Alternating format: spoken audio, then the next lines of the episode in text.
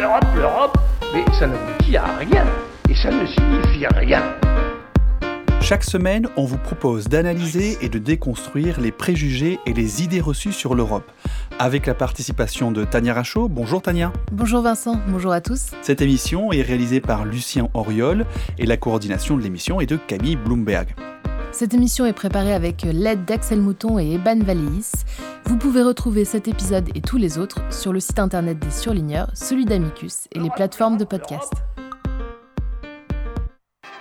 Construire la solidarité et la paix après la Seconde Guerre mondiale, ce sera l'objectif du traité de Rome en 57. La chute du mur de Berlin sera le symbole de la liberté et l'unité retrouvée en Europe. C'est avec une grande émotion que j'ai appris la nouvelle de l'attribution du prix Nobel de la paix à l'Union européenne.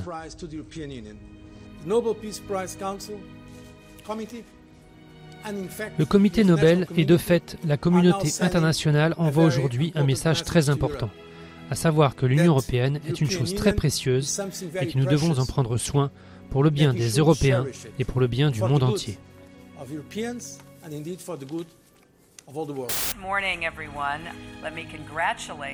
Je veux féliciter l'Union européenne pour l'attribution de son prix Nobel de la paix. Il est remarquable de voir comment l'Europe du XXIe siècle est unie et en paix. Et cela n'est pas le fruit d'une coïncidence. C'est arrivé grâce au travail acharné et au dévouement des dirigeants et citoyens à travers toute l'Europe. Vous venez euh, d'écouter le, JT de France 2 le 10 décembre 2012 et ensuite euh, José Manuel Barroso, alors président de la Commission européenne à l'AFP en 2012. Et puis enfin, vous avez entendu Hillary Clinton, la secrétaire d'État euh, américaine, le 12 octobre 2012, là aussi à l'AFP. Alors Vincent, quelle est l'idée reçue? L'idée reçue, c'est que l'Europe, euh, ça serait la paix. Grâce à la construction européenne, on aurait permis à un continent de vivre en paix, euh, laissant loin derrière lui euh, toutes les guerres qui l'ont qui l'ont défiguré. Mais alors, d'où vient cette légende européenne?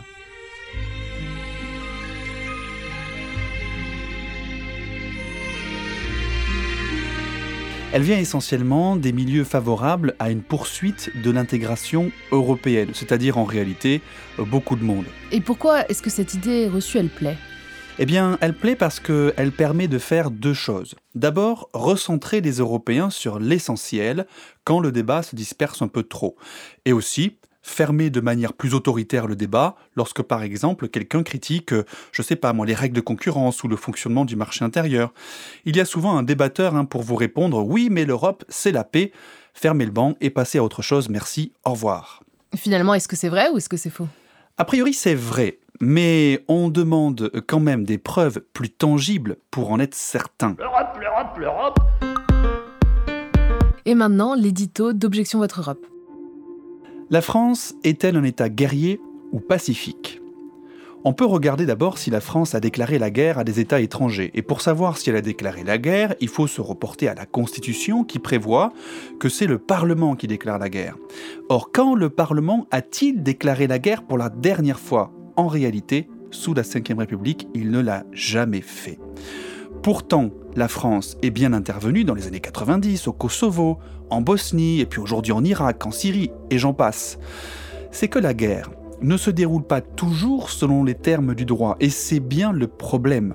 On se retrouve donc dans une zone floue où, juridiquement, nous ne sommes pas en guerre, mais où des soldats combattent pour la France et dans certains cas même pour l'Europe. Alors qu'est-ce que la guerre? Des combats asymétriques entre un État et un groupe politique comme l'État islamique, qui d'ailleurs n'est pas un État hein, malgré son nom. Peut-on aller jusqu'à dire que la guerre n'est pas forcément une violence armée de munitions, mais peut-être une violence morale, symbolique, économique? Au lendemain de la Seconde Guerre mondiale, on avait une idée bien précise de ce qu'était la guerre. Aujourd'hui, la complexification du monde et des rapports sociaux fait que on doit probablement élargir notre conception de ce qu'est une situation de, conflit guerrier. Mais se demander ce qu'est la guerre revient à se demander ce qu'est la paix, car si on n'est pas en guerre, alors on est en paix. Sauf que, et je vais vous laisser sur cette incertitude encore plus déroutante, la guerre, est-ce forcément le contraire de la paix? Vous êtes bien dans Objection Votre Europe et aujourd'hui donc on essaye de revenir sur une idée reçue, l'Europe c'est la paix. L'Europe euh, donc euh, euh, aurait empêché la guerre. Le problème c'est que si on regarde un petit peu les faits, on se rend compte que l'Europe n'a pas vraiment empêché la guerre. Tout le monde se souvient par exemple du conflit irlandais qui a fait environ 3500 morts et 40 000 blessés, soit 3% de la population nord-irlandaise. Ce n'est pas rien. D'ailleurs, on aurait pu mettre en fond sonore euh, Sunday Bloody Sunday de U2, euh, dont les paroles portent sur ce conflit exactement. Et d'ailleurs, expliquez-nous un petit peu mieux, Vincent, euh, ce dont il s'agit. Alors, Tania, ce conflit, en fait, c'est l'Irlande hein, divisée entre la République d'Irlande et l'Irlande du Nord, qui, elle, est rattachée au, Royaume-Uni, a connu donc une période de guerre civile entre 1960 et 1985, essentiellement. L'Irlande du Nord donc rattaché au Royaume-Uni, est partagé entre chrétiens protestants, qui sont majoritaires, et chrétiens catholiques, qui eux sont minoritaires en Irlande du Nord, mais majoritaires en République d'Irlande. Les, persécutions envers les chrétiens catholiques ont amené à une guerre civile entre les deux camps en Irlande du Nord. De nombreux attentats euh, là aussi ont eu lieu. Et donc, euh, dans cette guerre civile, on voyait notamment euh, l'IRA, hein, l'Irish Republican Army, euh, le bras armé du mouvement nationaliste irlandais, qui multiplie euh, les attentats.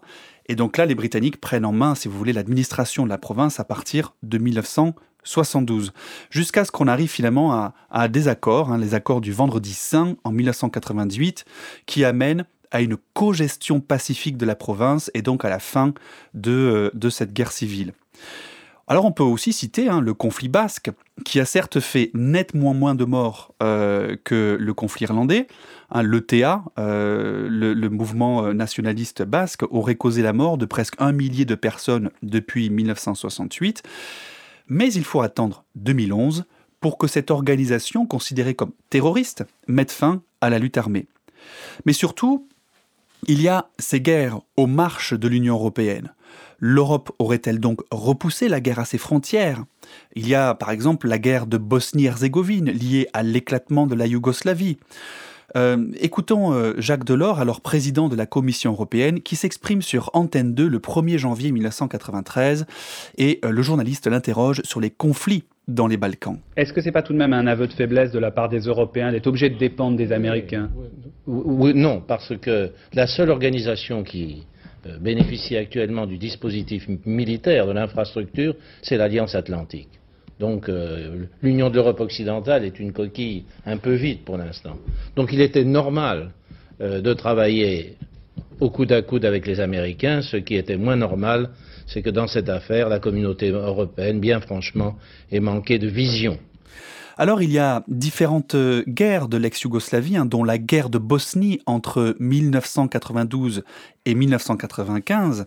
La Bosnie-Herzégovine déclare son indépendance de la Yougoslavie en 92 après un référendum, hein, malgré euh, euh, l'armée populaire yougoslave, et ce conflit territorial s'engage euh, un conflit territorial s'engage entre les Bosniaques, les Serbes et les Croates. Et cette guerre connaît euh, le siège de Sarajevo, et notamment le massacre aussi de, Srebrenica, euh, et d'autres nombreux nettoyages ethniques. Jusqu'à ce qu'en 1992, les Nations Unies autorisent le déploiement de casques bleus en Bosnie-Herzégovine, et puis l'OTAN en 1995 qui va, elle, mener une opération militaire, l'opération Deliberate Force, qui consiste à bombarder le pays, dirigé par Slobodan Milosevic, et libérer Sarajevo de son terrible siège. Le bilan du conflit, c'est euh, plus de 100 000 morts, dont la moitié de civils et 2 millions de réfugiés. Et il faut le dire, l'Union européenne n'a pas été très présente dans la résolution du conflit qui pourtant se déroulait à ses frontières. Plus récemment, l'Union a dû affronter une grave crise à l'Est, en Ukraine, une crise qu'elle avait pour le coup contribué à alimenter. Mais plus généralement dans le monde, il y a euh, une quarantaine de conflits en cours encore actuellement.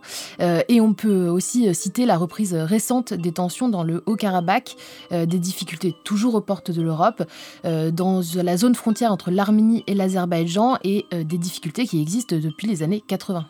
Oui, effectivement, Tania, mais si on, revient uniquement là sur le, cas de l'Ukraine et, et l'origine de cette crise, on a eu en septembre 2013 le président ukrainien Viktor Yanukovych qui a décidé de, se retirer d'un accord commercial avec l'Union européenne et de mettre un terme à la politique de rapprochement ukrainien à l'ouest. Cette décision provoque des manifestations populaires euh, et des manifestations d'ailleurs monstres hein, sur la place de l'indépendance de Kiev, notamment des manifestations par les pro-européens en Ukraine. Ces manifestations sont sévèrement réprimées par la police et on déplore plusieurs, plusieurs morts des deux côtés, hein, d'ailleurs des côtés manifestants et côté police. De l'autre côté de l'Ukraine, c'est la Russie, qui elle joue ses cartes pour assurer sa domination sur un pays qu'elle considère comme faisant partie de son cercle d'influence et qu'elle ne veut pas voir s'acoquiner hein, en quelque sorte avec l'Union européenne. Comment? Eh bien en envahissant le Donbass, une région de l'est de l'Ukraine, encore aujourd'hui terrain de conflits violents, mais aussi hein, pourquoi se gêner après tout en annexant la Crimée, cette région du sud de l'Ukraine au bord de la mer Noire. L'Europe qui avait provoqué l'ours russe ne pouvait pas, cette fois, regarder sans rien faire, et elle multiplie les sanctions et les embargos à l'encontre de la Russie, mais sur le mal était fait. Euh, on est en 2020 et ce conflit démarré en 2013 n'est toujours pas terminé.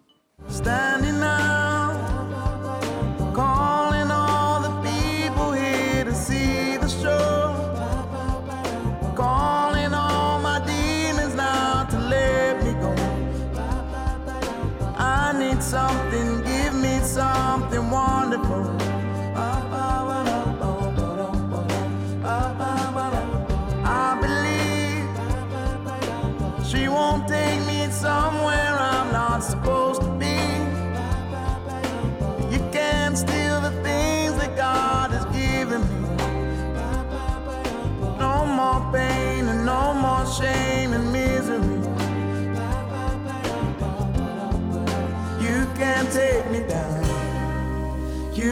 Break me down. You can't take me down. You can't take me down. You can't break me down. You can't take me down.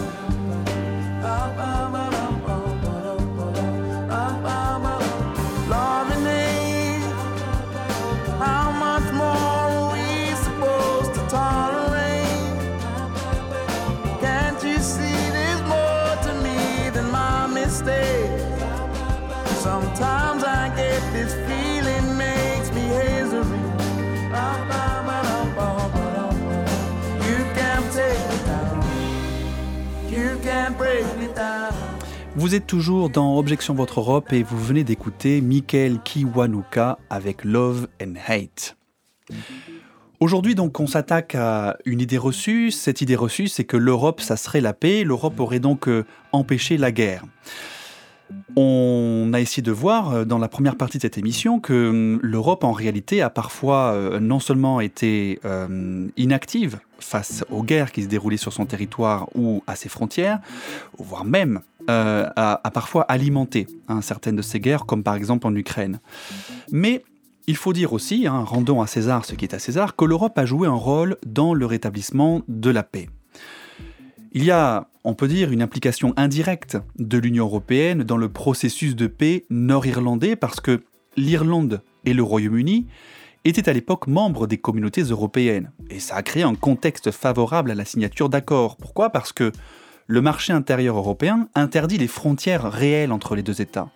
Et les accords du Vendredi Saint interdisent la création de toute frontière entre les deux Irlandes. Et par conséquent, c'est donc grâce à l'Union européenne, ou plutôt grâce aux règles du marché intérieur, que le conflit nord-irlandais a pu être résolu.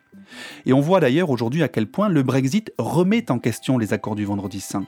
Le Royaume-Uni n'étant plus dans l'Union européenne, une frontière entre un État tiers, le Royaume-Uni, et un État membre de l'Union, la République d'Irlande, est donc euh, censée être une obligation, et c'est tout le problème de l'accord entre l'Union et le Royaume-Uni, la question nord-irlandaise est donc au centre de cet accord. Et même les États-Unis s'intéressent à cette question puisqu'ils mettent la pression sur le Royaume-Uni pour qu'il respecte bien ces accords en euh, menaçant euh, de ne pas signer un accord commercial de libre-échange. Exactement, Tania. Et les États-Unis particulièrement sensibles hein, à la question nord-irlandaise parce qu'ils s'étaient eux aussi beaucoup impliqués dans l'établissement de la paix.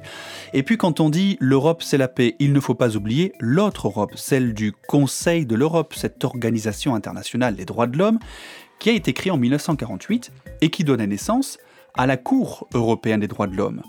L'objectif du Conseil de l'Europe, c'est de préserver la paix et la démocratie sur le continent européen après le désastre de la Seconde Guerre mondiale. Et il faut dire que l'accord du Vendredi Saint, si on reste sur le sujet de l'Irlande, repose en bonne partie sur l'existence de cette Cour européenne des droits de l'homme, car pour la minorité catholique irlandaise, c'est la garantie que toute violation de leurs droits, détention arbitraire, torture, etc., pourra être sanctionnée par une Cour. John Hume, prix Nobel de la paix en 1998, raconte comment il s'est rendu compte de la puissance pacificatrice de l'Europe en se tenant sur le pont qui relie Strasbourg en France à la ville de Kiel en Allemagne, alors que 30 ans plus tôt, il était au même endroit quand ces deux pays s'affrontaient dans la pire guerre du XXe siècle. Et son propos est simple. Pour lui, l'Union européenne est le meilleur exemple au monde dans l'histoire de la résolution des conflits. Une Europe qui, d'ailleurs, en 2012, a reçu le prix Nobel de la paix. Écoutons sur France 2 le journal télévisé du 10 décembre 2012. Autre titre ce soir, le sacre de l'Union européenne. Elle n'est pas vraiment habituée aux honneurs. Le prix Nobel de la paix lui a été remis tout à l'heure. Une vingtaine de chefs d'État et de gouvernement avaient fait le déplacement. Guillaume Daret.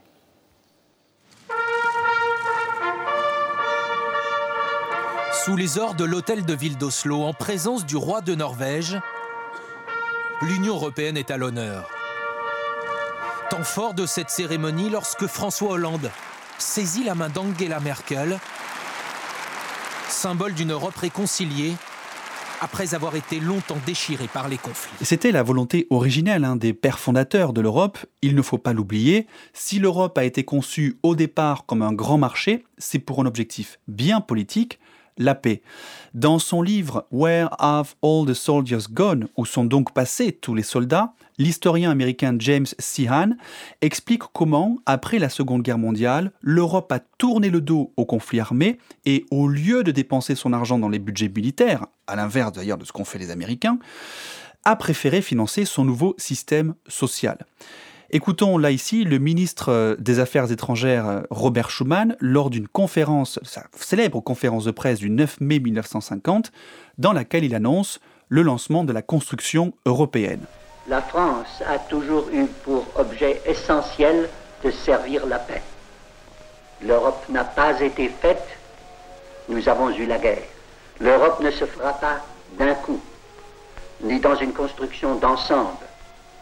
Elle se fera par des réalisations concrètes, créant d'abord une solidarité de fait. On peut donc dire une chose sur l'Europe et la paix, c'est qu'elle a été faite pour assurer la paix sur le continent européen et qu'elle est perçue comme ayant établi cette paix. D'où d'ailleurs cette idée reçue hein, est l'objet de cette émission. Il y a en tout cas une chose qui est certaine, lorsqu'un État membre rentre dans l'Union européenne, il y a une sorte d'effet cliqué qui fait qu'on ne se fait plus la guerre euh, entre voisins. Oui Vincent, et d'ailleurs dans un autre épisode, vous aviez fait un brillant édito sur le fait que quand deux événements sont concomitants, ils n'ont pas forcément de rapport de causalité. Merci Tania pour, la pour le, comment, le, compliment, tout à fait. Vous avez bien raison et c'est bien le problème ici. Comment savoir si l'absence de guerre est bien la conséquence de l'existence de l'Union européenne? Les deux sont corrélés, ils ont lieu en même temps, mais l'un est-il pour autant la cause de l'autre. Pour le savoir, il faudrait arriver à déterminer ce qui se serait passé en l'absence de la construction européenne. La France et l'Allemagne se seraient-elles à nouveau fait la guerre? En fait, c'est difficile hein, de faire de la politique fiction. L'URSS serait peut-être encore debout, les USA auraient colonisé la France et l'Allemagne de l'Ouest et on aurait peut-être une Autriche à feu et à sang, en proie à une de ces guerres périphériques hein, de la guerre froide. Ou alors, ou alors, tout irait pour le mieux dans le meilleur des mondes. Qui sait? Bon, et alors Tania, et les droits de l'homme, bordel? Le prix Nobel de la paix, ça marche comment? Personne ne peut raisonnablement et sérieusement dire que la France est le pays des droits de l'homme. Vaste sujet pour cette chronique, la paix, ou plutôt comment on récompense ceux qui œuvrent à cette paix? Comme Vincent l'a mentionné en 2012, c'est l'Union européenne qui a reçu ce prix Nobel de la paix pour l'ensemble de ses actions en faveur de la paix, de la réconciliation, de la démocratie et des droits de l'homme en Europe. C'était d'ailleurs un trio qui était venu récupérer le prix au nom de l'Union européenne, à savoir le président du Conseil européen, de la Commission européenne et du Parlement européen. L'idée, c'était donc de récompenser l'Union pour avoir évité la guerre et stabilisé l'Europe pendant plus de 60 ans. Le prix Nobel de la paix récompense donc parfois des organisations internationales, ce qui a aussi été le cas du Comité international de la Croix-Rouge, qui a même eu trois fois le prix, en 1917, 1944 et 1963, le Haut Commissariat pour les réfugiés des Nations Unies qu'il a eu deux fois, mais aussi l'Organisation internationale du travail ou Amnesty International et les Nations Unies de façon générale en 2001. Mais le prix récompense aussi, et souvent d'ailleurs, des personnes comme Barack Obama en 2009 ou Nelson Mandela en 1993. Mais alors comment est choisi le prix Nobel de la paix? C'est en septembre de chaque année que débute le processus de sélection. Des candidats sont présentés par des personnalités pendant l'année. En 2020, il y a eu 318 candidats, mais euh, la liste reste entièrement secrète pendant 50 ans. Euh, les candidats sont ensuite sélectionnés et le lauréat est annoncé en octobre. Quelques noms de candidats sont tout de même révélés et sont révélés par ceux qui l'ont suggéré directement. Et en 2020, par exemple, des députés suédois soutenaient Greta Thunberg euh, ou alors encore le nom de Lou Jane Alatloul euh, avait fuité. C'est une militante saoudienne des droits des femmes qui est actuellement emprisonnée, mais aussi l'OTAN pour la question des organisations internationales. Finalement, parmi les 318 candidats, c'est le Programme alimentaire des Nations Unies qui l'a emporté en 2020. Le lauréat reçoit, en plus d'une reconnaissance internationale, un chèque de 9 millions de couronnes, euh, des couronnes suédoises, qui correspond environ à 800 000 euros. Et je voudrais revenir maintenant sur le prix Nobel de la paix 2018, le docteur Denis Mukwege, gynécologue congolais, qui a été récompensé pour les soins qu'il apporte aux femmes victimes de viol. Son combat dépasse ses actions en tant que médecin, car ce qu'il dénonce, c'est l'utilisation du viol comme arme de guerre. Pour que 200 femmes soient violées dans une nuit entre minuit et 4 heures du matin, on ne le fait pas sans planification. Violer une femme, ce n'est pas seulement euh, une relation sexuelle non consentie, euh, c'est refuser l'humanité de l'autre. C'est le docteur Mukwege que l'on vient d'entendre, appelé l'homme qui répare les femmes. Ce gynécologue a fondé un hôpital il y a plus de 20 ans, initialement pensé comme une clinique de maternité. Mais depuis, l'hôpital s'est transformé pour n'accueillir plus que des victimes de viol dans le cadre d'une démarche que le docteur qualifie d'holistique. Il y a de la chirurgie, du soutien psychologique, des conseils juridiques pour porter plainte, de la formation professionnelle, mais aussi la prise en charge des enfants de ces femmes victimes. Bref, c'est un accueil complet pour des femmes traumatisées, mais aussi ostracisées. Et c'est la raison de sa récompense. Le docteur Mukwege, tout comme Nadia Mourad d'ailleurs, yézidi qui avait été esclave du groupe terroriste État islamique et qui avait aussi reçu le prix Nobel de la paix en 2018, eh bien, ces deux personnes portent la parole des femmes victimes des guerres. Ensemble, ils tentent de faire reconnaître ces crimes de guerre avec la mise en place par l'ONU d'un tribunal pénal international pour la République démocratique du Congo qui serait compétent pour les crimes qui, qui ont été commis dans le pays des années 90 jusqu'aujourd'hui. Le pire dans tout ça, c'est quand même que le docteur Mukwege est régulièrement menacé de mort. Il doit aujourd'hui se déplacer constamment, protégé de gardes de l'ONU, et réside dans l'hôpital même qu'il a fondé. Mais cela ne le décourage pas. En plus de son travail, il continue d'être écouté dans les instances internationales, à l'ONU et ailleurs, ou encore à l'Union européenne d'ailleurs. Il est écouté, mais il est quand même rarement entendu. Merci Tania pour cette euh, mise au point et, euh, ces explications hein, du prix Nobel de la paix. Merci à tous de nous avoir écoutés. Objection Votre Europe, c'est terminé pour aujourd'hui. Rendez-vous au prochain épisode sur E-Radio et sur le site d'Amicus Radio et des surligneurs. Toutes les références et les extraits sonores sont à retrouver sur la page de l'émission sur le site d'Amicus Radio. Et puis pour l'actu, comme d'habitude, suivez-nous sur les réseaux sociaux. À bientôt!